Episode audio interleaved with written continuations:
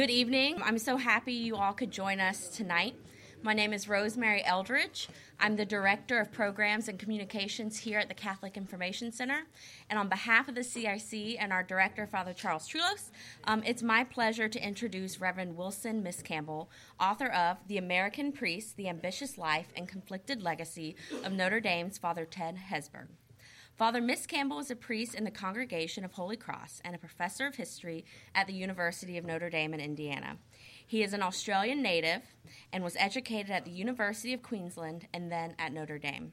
Father Miscamble has been a priest for over 30 years, and his primary research interests are American foreign policy since World War II and the role of Catholics in 20th century U.S. politics and foreign relations. He has published a number of important books and articles in these areas as well. Father Miscamble has, notable interests in the areas of Catholic higher education and Catholics and public life. Tonight, he will lead us in a discussion on his new book, American Priests The Ambitious Life and Conflicted Legacy of Notre Dame's Father Ted Hesburgh, and outline how, how Father Hesburgh's life has worked to help to illuminate the journey that the Catholic Church has traversed over the second half of the 20th century. And with that, please join me in welcoming Father Bill Miscamble.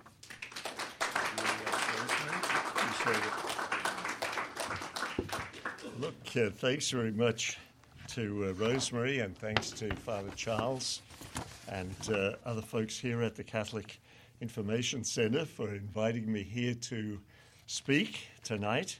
I'm uh, grateful for the opportunity. Uh, I, of course, want to thank each one of you guys for coming on uh, this uh, evening. I'm sure there are other good possibilities that you had before you. It's a pleasure to look out and see some of my former students and uh, folks whose uh, weddings I presided at, etc., etc. Uh, so I appreciate your loyalty uh, coming for uh, for me this evening.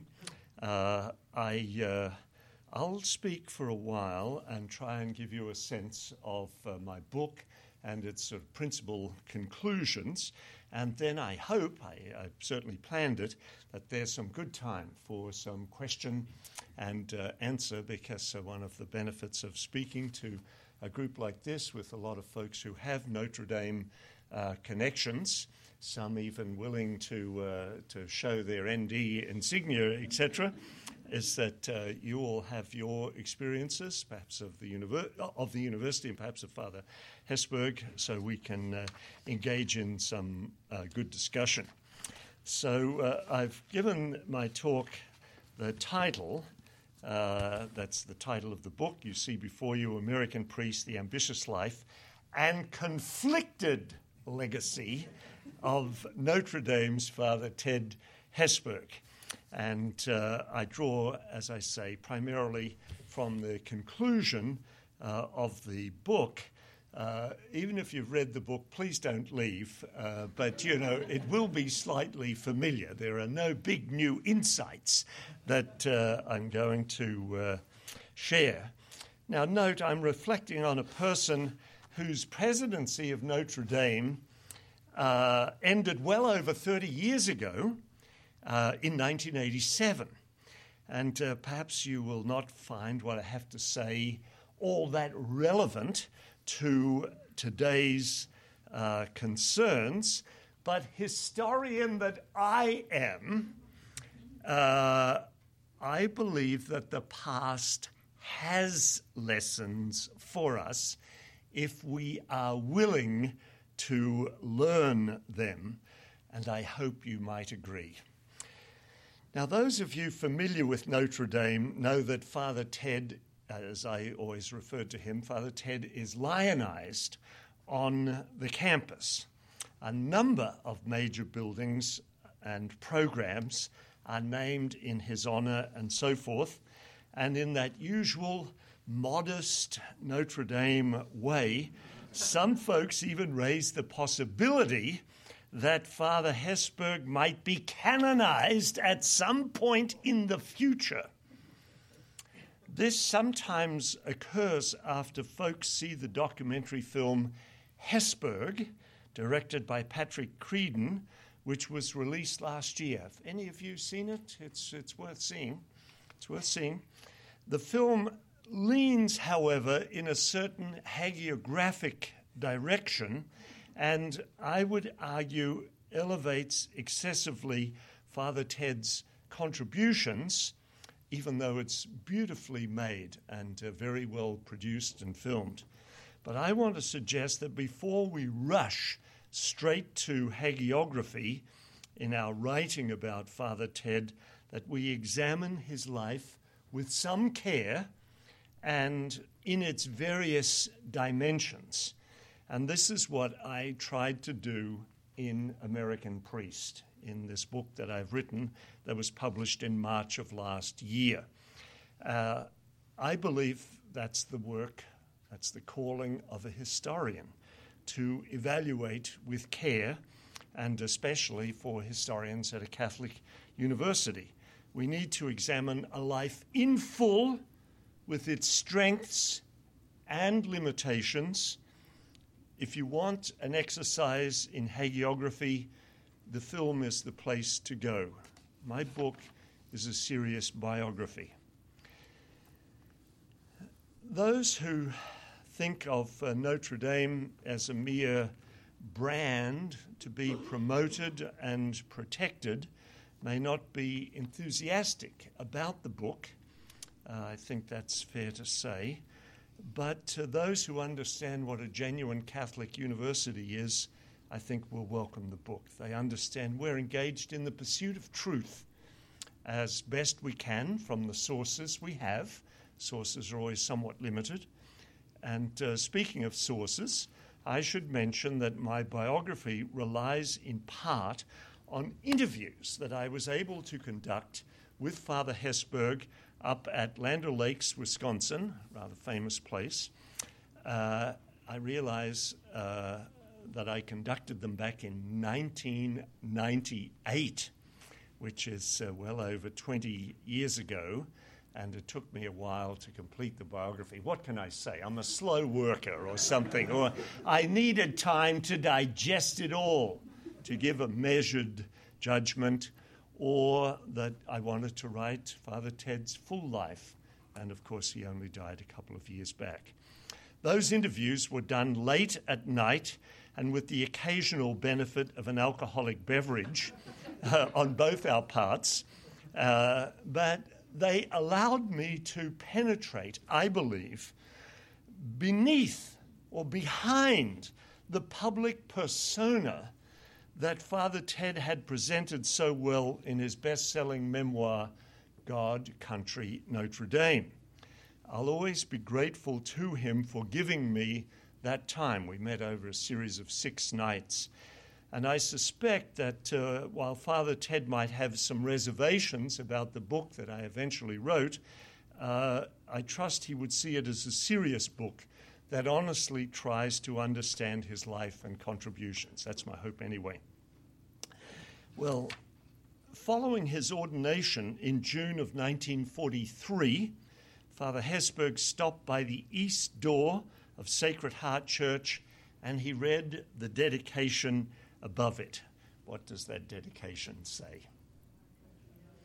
God, country, Notre Dame he recalled that right there and then he committed his life to serving that Trinity. Good day, Don. God, country, Notre Dame. He kept his pledge. He kept his pledge. He poured out his energies to serve his nation and his church, and of course, to build up the university with which he was integrally linked for over seven decades. His remarkable life and notable contributions make him unquestionably the most significant figure in the modern history of Notre Dame. And my book not only examines his life and contributions, but it also aims to assess his legacy with recognition of the larger context in which he operated.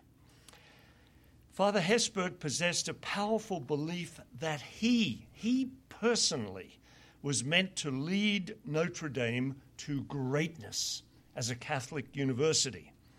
And he had that special charismatic quality that drew others to him to share his vision.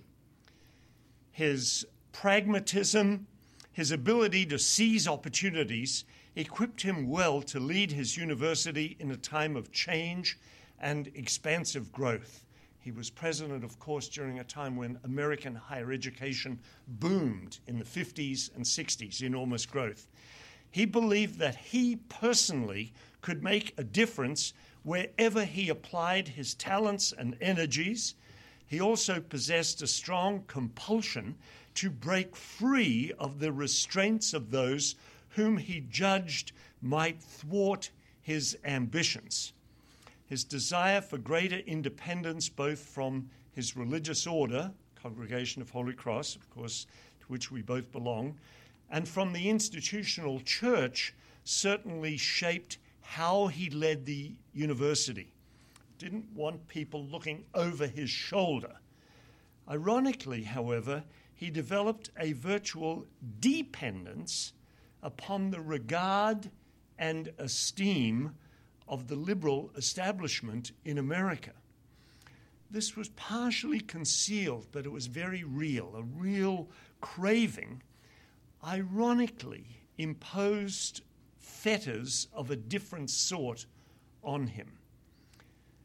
Father Ted personified the push for assimilation and acceptance in America just as notably as did his near contemporary JFK.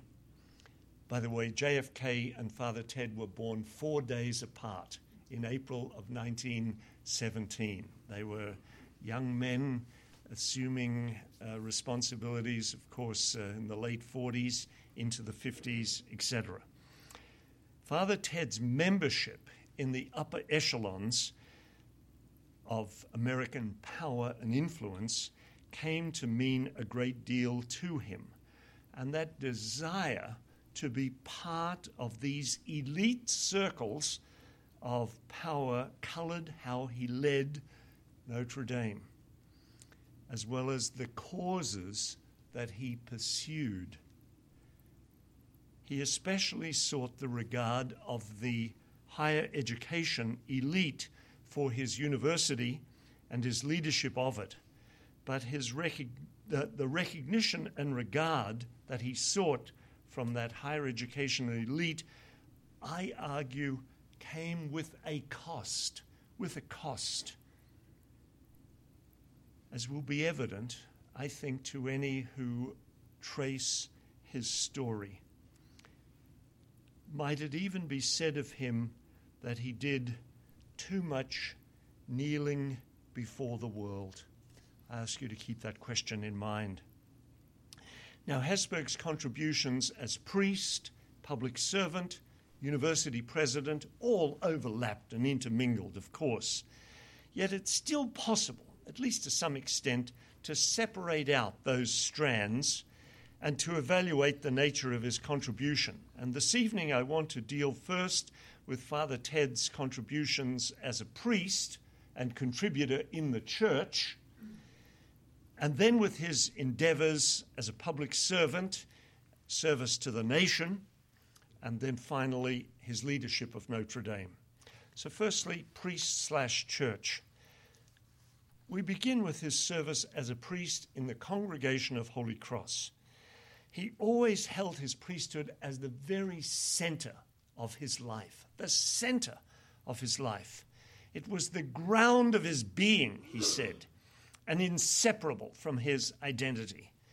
He surely did throughout his life what good priests have always done over the centuries proclaimed the word of God, preached about it with authenticity, ministered devoutly the sacraments, especially the Eucharist. Of course, he was known for saying Mass every day of his life. Well, not Good Friday, but every other day of his life. And uh, for speaking words of forgiveness, consolation, compassion, encouragement. Literally, thousands of people benefited from his ministry. Over the decades, he assisted and inspired many members of the extended Notre Dame family, students, faculty, alumni, friends, to live their faith more truly He spoke with genuine care to individuals in all kinds of difficulties and provided a steadying force for many on their earthly journeys. And my book makes all this clear.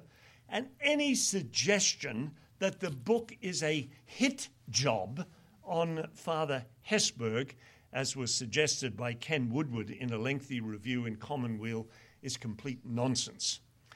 Someone pass that message on to Ken if they see him next. Uh, Father Hesburgh's understanding of the priesthood was of a profound and very traditional sort, and he had no doubts about himself in the role. He was a mediator who stood between God and humanity, a veritable man in the middle who bridged the gap between the human and the divine. This is how he saw himself. He served as a priest during very turbulent times, the 60s and 70s in particular, but his sense of calling in his vocation never wavered.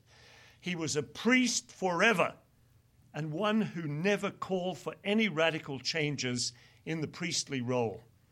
He was a notable part of the public face of American Catholicism for decades, and undoubtedly he presented a favorable image of the priesthood to many non Catholics, impressed by his public service, etc., just as he was a source of pride for many American Catholics.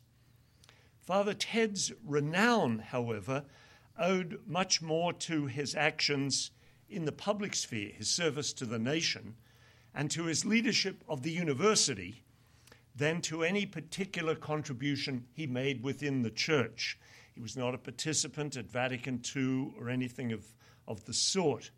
Ironically, his most consequential role was in helping lead the effort of American Catholic universities to distance themselves from any ecclesial oversight.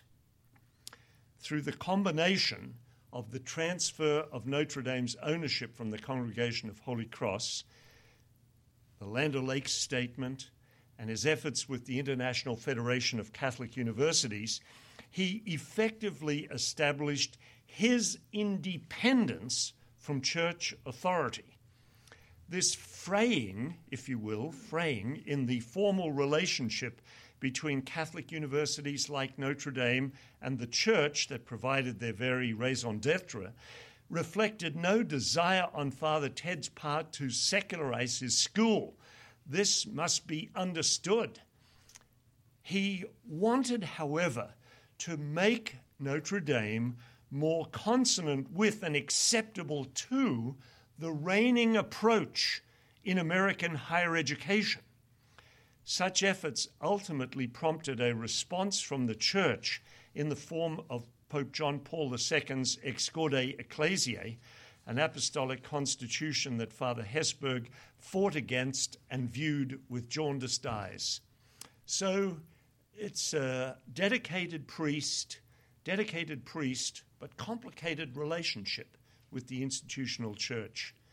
Now to T- Father Ted as national figure, as public servant in the United States. His influence proved much more noteworthy here. No other priest served so effectively in the public sphere over such a long period, spanning presidential administrations from Eisenhower's through to Clinton's.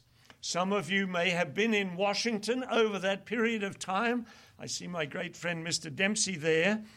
But it's a pretty long period of time from Eisenhower through to the Clinton administration. Father Ted involved every step, every administration. His involvements are all the more extraordinary in that he pursued them while still actively leading his university. There was nothing that he loved better than getting on a plane and leaving South Bend to come to Washington, D.C. Now, of course, uh, I suppose leaving South Bend in the wintertime is understandable. Uh, perhaps many of you who are residents of Washington, D.C., and doing important work here might understand the attraction that he had of being drawn to this remarkable city. Father Hesburgh's role, however, was not one he's often mentioned, you know, as advisor to all these presidents, but it was not in the capacity of a spiritual guide, not in the way of a sort of personal counselor in the manner of Billy Graham. You know, Billy Graham working with Richard Nixon, getting down on their knees together and praying and so forth and so on. That was Billy Graham. Father Ted was not involved in that kind of thing. He knew the presidents, but he wasn't especially close on a personal level to any of them except Jimmy Carter. Instead, he toiled tirelessly to aid the United States to resolve some of the major issues and challenges it confronted during this tumultuous time he carried an optimistic temperament into his various engagements, always holding to the conviction that if good people work together, if you get the right people around the table, they could solve even the most difficult of problems. This was the approach he brought to the issue that had bedeviled the United States from its founding to provide justice for African Americans.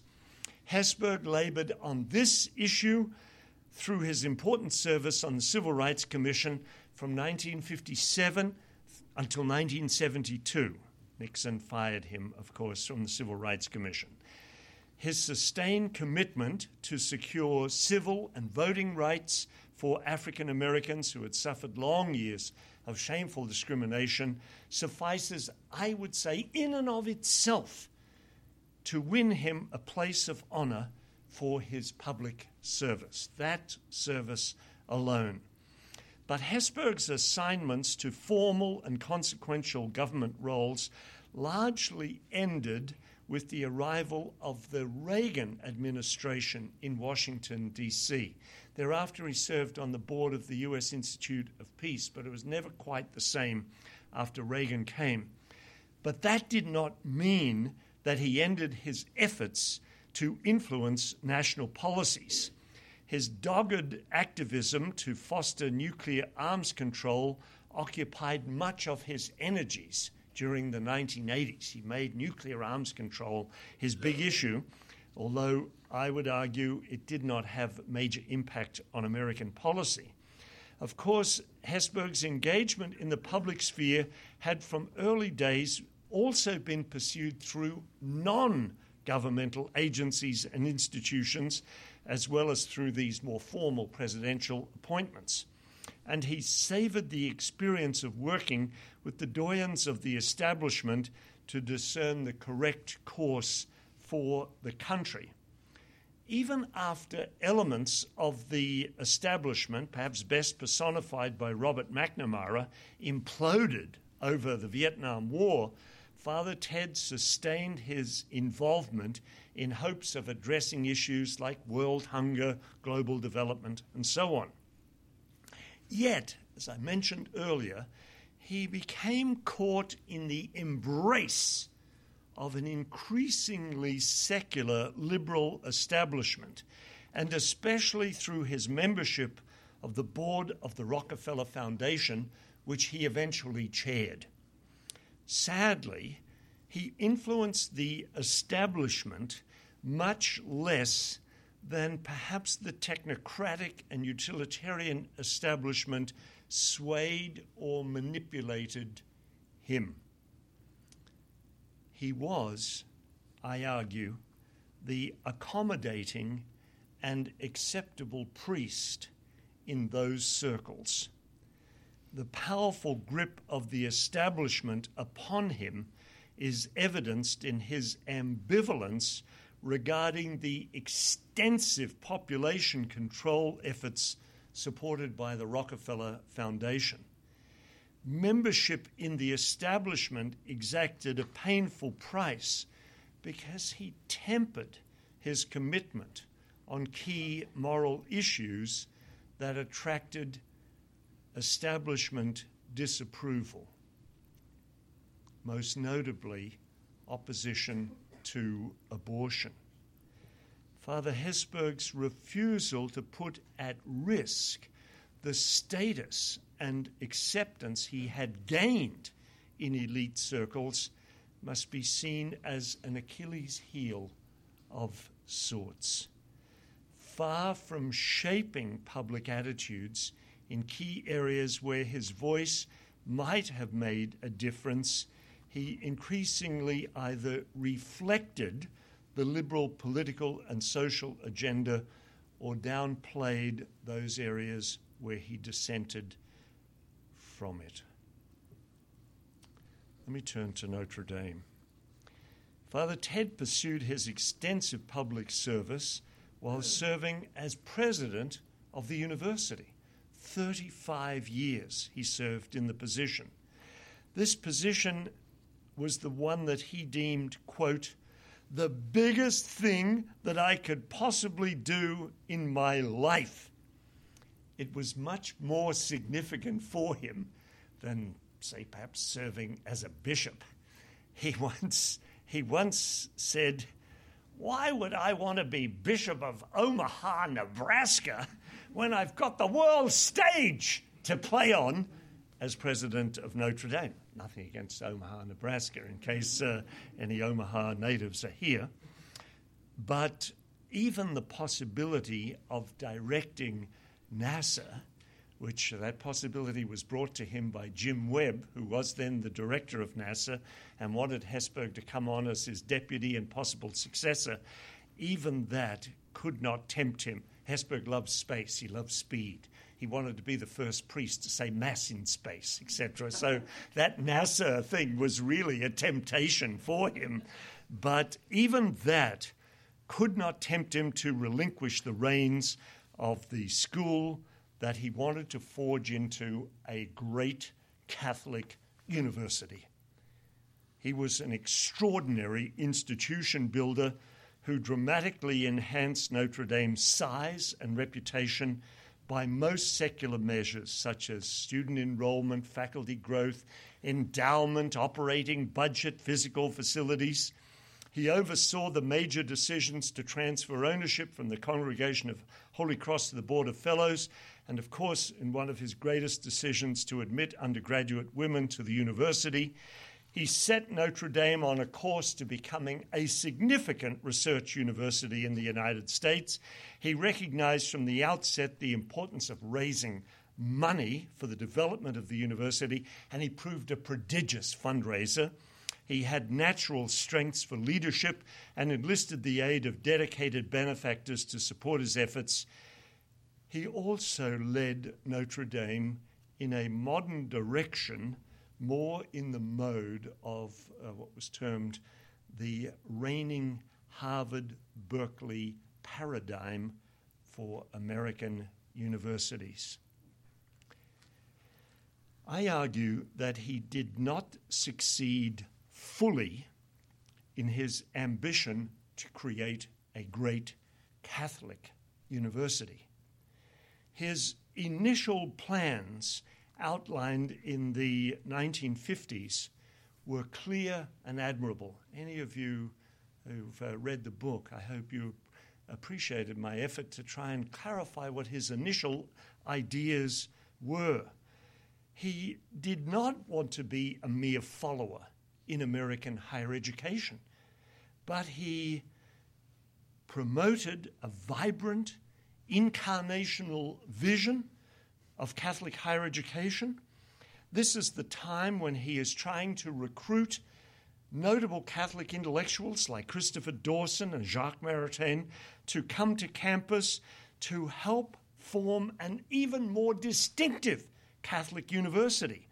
He wanted to make Notre Dame a new center of Christian culture. He dreamed of sparking a Catholic intellectual revival that would redeem the time. But shaken up by the harsh criticism of Monsignor John Tracy Ellis and others, as to the supposed mediocrity of Catholic higher education, Father Ted lost confidence, I think, in the possibilities of the Catholic intellectual tradition and of forging this distinctive institution. He gave up on working to create something that differed notably from the mainstream of American higher education.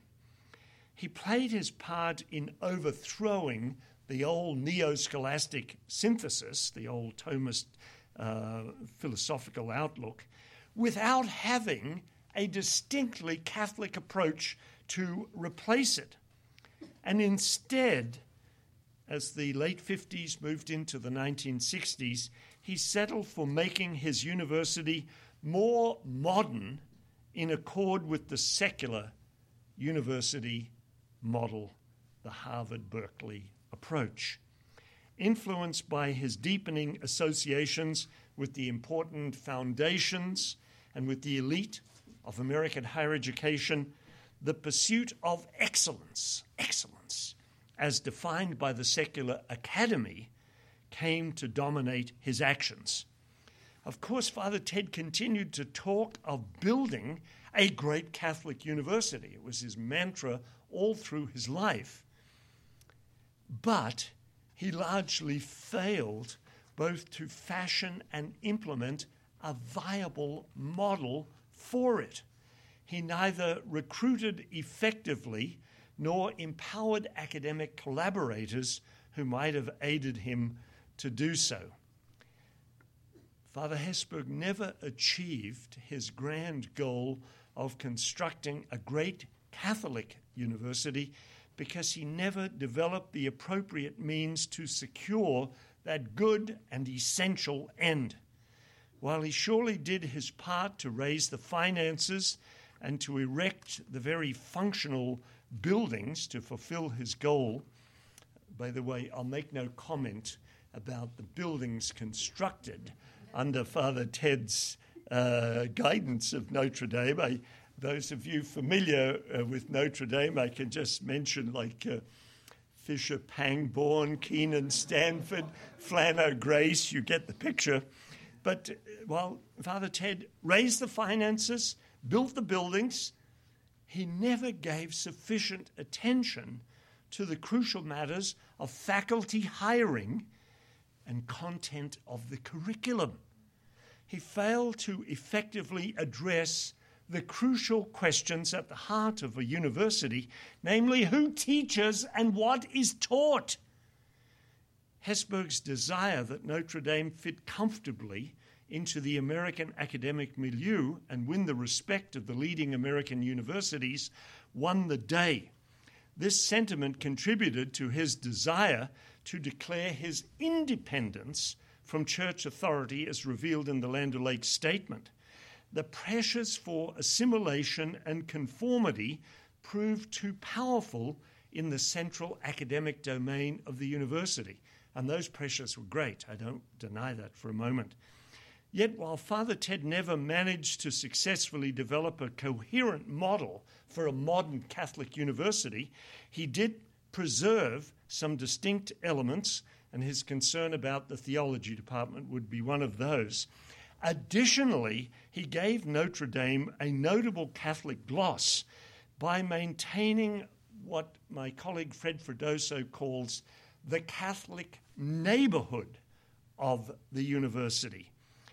That is what usually impresses so much visitors to the campus, perhaps your good selves, the basilica, the dorm chapels, the liturgies, the choirs, the dorm communities, the service activities, the Lady on the Dome, the grotto, the many religious symbols that adorn the campus, all of which I love, at least outside the classroom, outside the laboratory, Notre Dame maintains the atmosphere of a Catholic school.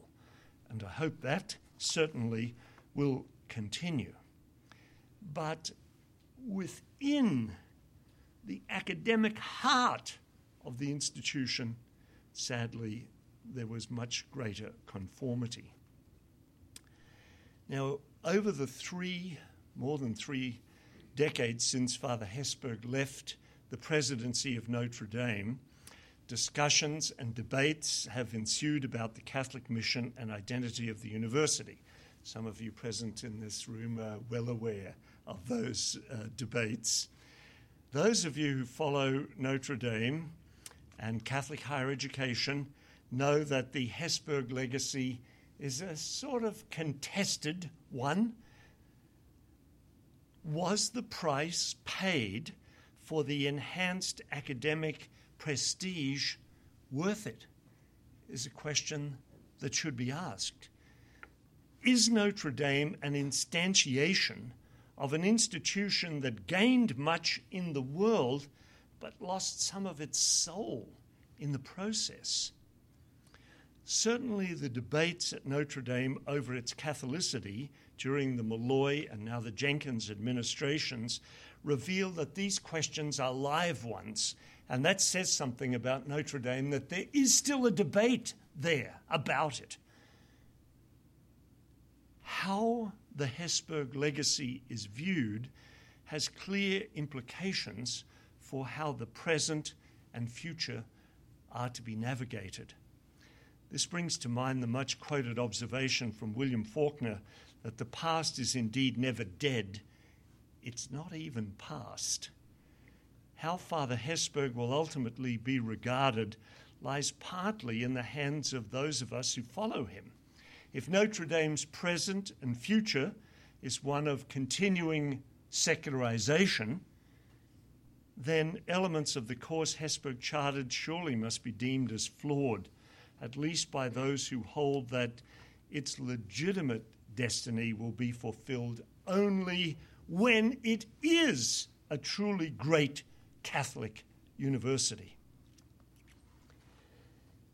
Notre Dame's founder, Edward Sorin, hoped that Notre Dame would develop as, quote, a most powerful means for good. Most powerful means for good by preparing young Catholics to go forth and serve well in the world.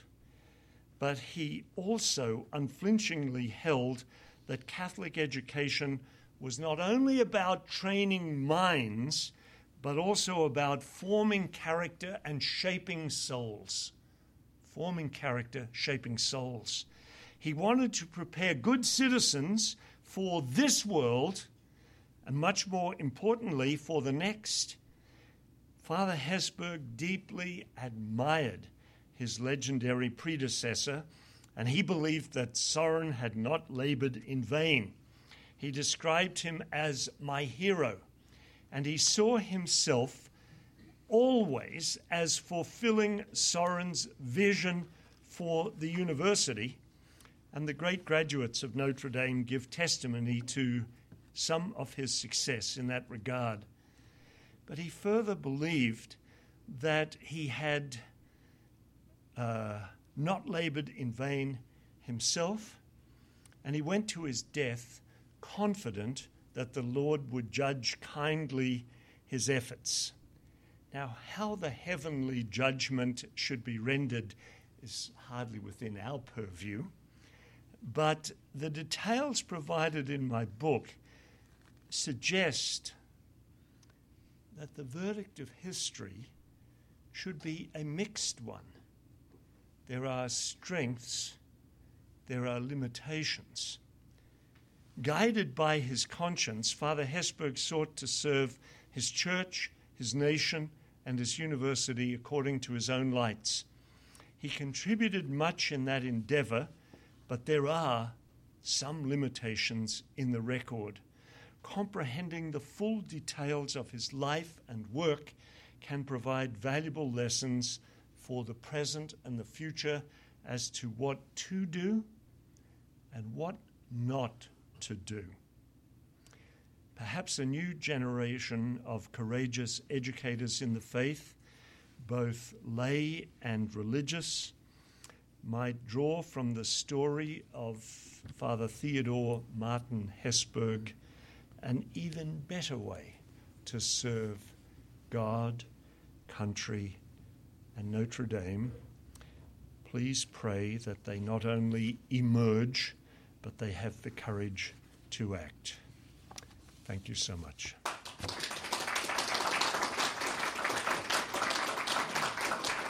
We have some time for some questions, so if you just raise your hand, I'll go ahead and bring the mic to you. So, who wants to ask the first question?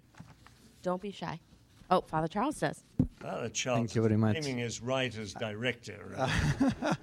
well, thank you very much, uh, Father Miscamble. For uh, I, I have to say that I read the book, um, and I enjoyed it uh, enormously. I learned a lot about Father Hesburgh, and I'm uh, very sad that I couldn't meet him personally, even if I was in South Bend when Yeah. he was still alive. Um, I was um, I was struck a little bit about when, as you were mentioning, when he tried to, or, and succeeded to remove the university from the uh, church oversight, as you were mentioning, right? I was struck how the um, he did that with the consent and the vote of at least I don't, I don't know if it was the province of the religious order, right?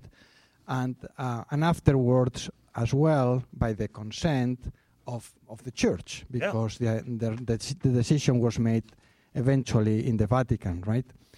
So what what were the reasonings for um, not just Father Hesburgh but the other um, his um, you know um, brothers you know in the congregation, um, and also is it not true that even if there was to be no oversight from the church, um, there could be still a good Catholic university, you know? yeah. So, and, and I don't know if right now, with the current system that he established, right, it, I, my understanding is that it is a board of trustees, correct? That there were there are five or six uh, members from the religious order, correct? And then five of, or six lay people, right? Yeah. So how Six of each. six On or, the fellows, exactly exactly The fellows. yeah. of the fellows. How can this be uh, used for Notre Dame to be a Catholic university? You know, with this structure that we have right now. Thank you. Yeah, thanks for that question. Well, what explains the position of the order? Father Hesburgh's amazing persuasiveness and his charisma had an impact within the order. Remember, the practice from the institution of the Code of Canon Law in 1917 had been for the superiorship of the religious community and the presidency of the university to be linked together. So, uh, through the 20s and 30s and 40s, a president served a six year term, and then canonically the superior uh, needed to move on, and that's how the presidents had operated. Hesburgh came in in 1952 expecting that he would have a six year term. And, you know, he sprinted the whole way. But he was such a brilliant institution builder and seemed so obviously successful and had become president at such an early age, president at 35, so he's only 41 after six years, and no obvious successor. Father Joyce, who was the executive vice president, normally the position that, you know, the person being groomed to succeed, Father Joyce said, No way, I'm very happy where I am. Let's keep our partnership together. So uh, the superiorship and the presidency were separated. Father Ted continued on. So by the time of the mid to late 60s, he has established himself where it's not even thought of within the order that anybody else would take on the position. And he is seen as so successful in his leadership of the university, particularly in his fundraising success, that uh, folks are like, oh, he should be pretty much accorded. He knows what he's doing, etc. And in the order, there was a smaller group who were uh, seen as traditionalists, conservatives, who raised some questions. They were quickly marginalized. Father Ted was seen in accord with the spirit of the age This is Vatican II was uh, met from 62 to 65. So Father Ted is able to present these proposals that he comes forth for the transfer of ownership as in accord with the Second Vatican Council. So the combination of his own personal charisma and being able to enlist the Second Vatican Council as sort of an endorser of his action, and it was beginning to occur at the Jesuit schools as well. And Father Ted's argument was this will make us more normal in American higher education. So Uh, uh, uh, the, the uh, order pretty much went along. Father Ted's great friend, I go into this detail, Howard, his nickname was Doc Kenna, had become provincial, and they worked as a, as a duo in this matter. And uh, the previous Superior General, a more conservative person, Christopher O'Toole, had finished his term, and a French Canadian guy had become the Superior General. So Father Ted had willing collaborators within the order in leadership positions. They were able to move it through. So that explains to some extent why it it moved through, Father Ted still bore a certain resentment to those few CSCs who had opposed it, who, who said this is not the direction we should, uh, we should go. Um, the fact that the structure that Ed Stephan, the Chicago lawyer, who was a great collaborator of Father Ted's, came up with of six Holy Cross priests and six laypersons who are the technical owners of Notre Dame as the Board of Fellows soothed some anxieties that Holy Cross would be completely marginalized in the institution. So that new structure also undercut some of the opposition. The approval in Rome moved through fairly quickly. The argument being Pope Paul VI, uh, you know, was except Father Ted knew him well and he's the Pope that Father Ted was closest to, so that secured approval there. I agree completely. There's nothing in the structure that Notre Dame adopted. There's nothing in uh, any of the uh, documents that have been accepted that necessitates Notre Dame going in a more secular direction. The reality is that no decision is ever made of that sort. Uh, those of you who study American higher education uh, might be familiar with a book my colleague Steve Brady would know.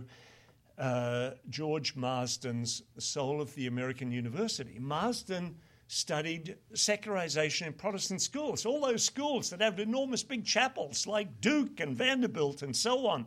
How did they secularize?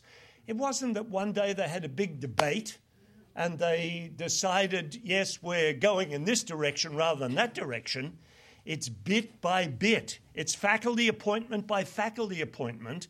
So that's the reality at Notre Dame. And that's where I would say Father Ted was not as attentive because he, he pretty much he had too much else going on. He wasn't watching what was going on in terms of faculty appointments, etc., etc. So I would argue, hey, that's still the issue today.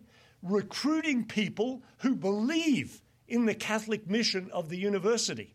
And I'm glad to say it's still a debate at Notre Dame. Sometimes you can get a little uh, down on what the prospects are, and you you look around and you see, you know, 140 faculty endorsing some transgender ideology and so forth, as happened a week or two before the end of last semester. And you go, what the heck?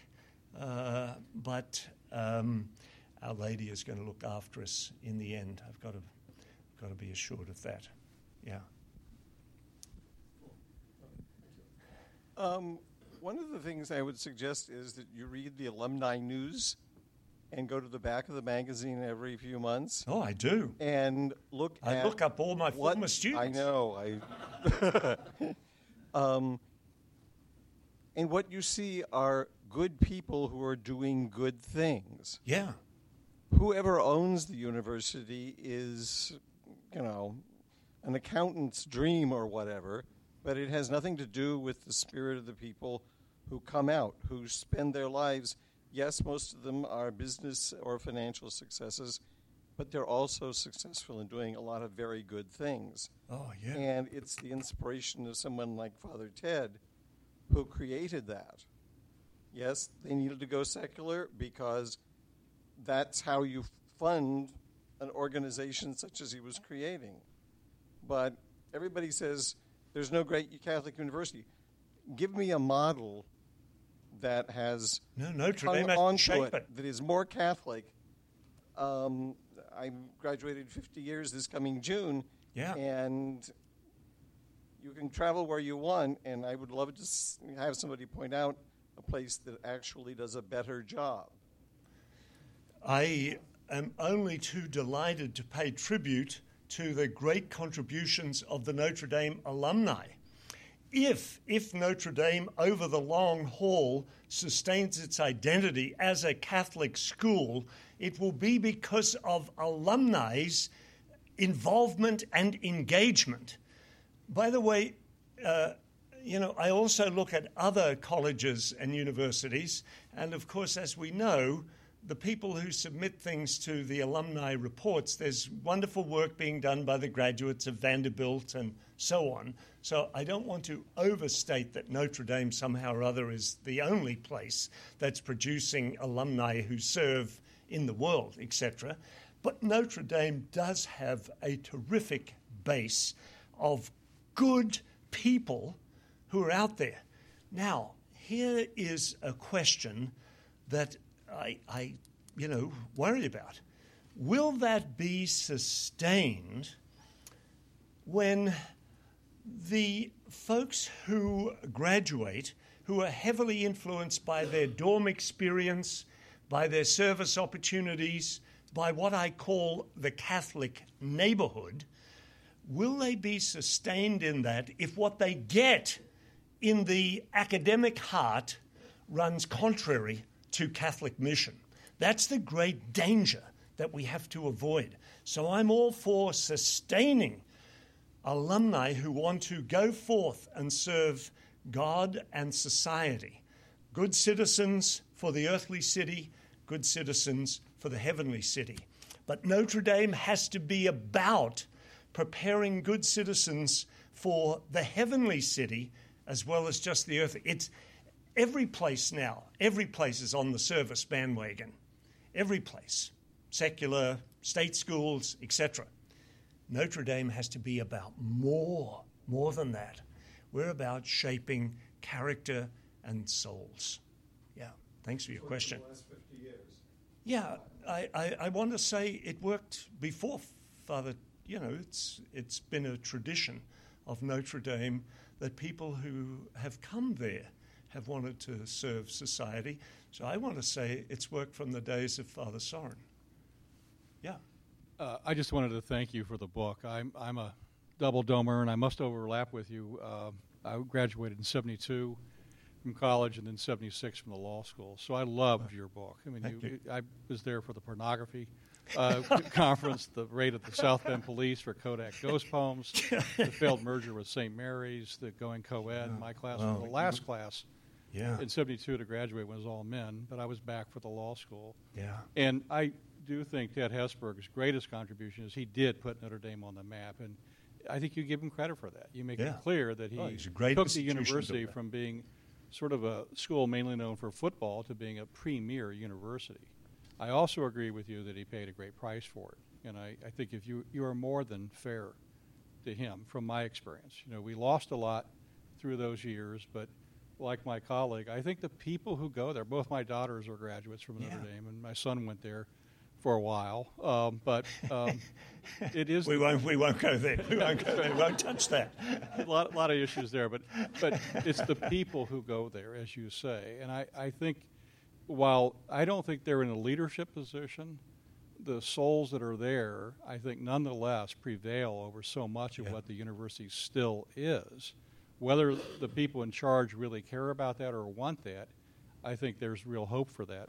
Now, having said that, I'd like your comments, since uh, Father Charles stole my question on how they how he ever tricked the order into turning over the university to a lay board. I'm sp- jumping forward quite a bit. This new discussion about whether or not they're still going to require theology courses strikes me as going right to the heart of the question. And we don't need to be like all the other secular universities. And I can't see how it hurts someone to take those courses as part of a liberal arts uh, requirement. Could you comment on that? Yeah. Well, the debate in the most recent curriculum review about the place of theology and philosophy. Now, uh, some folks would critique what was being offered in those courses to begin with, but the fact that there was debate about them, I think, raises some concerns about where the faculty is and, you know, do we really need theology? Uh, I'm glad to report I was per, a participant in a meeting that Holy Cross Religious had with uh, the chair of that review committee and a couple of other couple of other members, and uh, dare I say, uh, Father Malloy, who's not the most emotional and you know engaging uh, person. He was sort of like the rock on Easter Island with his arms folded, and he said, I'm telling you, don't change the theology requirement. Folks like, whoa, Monk's getting worked up about something aside from basketball. Uh, so uh, I think uh, uh while uh, the Holy Cross contribution is probably muted in many ways on that one, it was certainly preserved. And while philosophy had changes made to that requirement. Uh, my complaint about the, if now that you've introduced the matter about the curriculum review, it's still just a bunch of distribution requirements. You pick something there, you pick something there.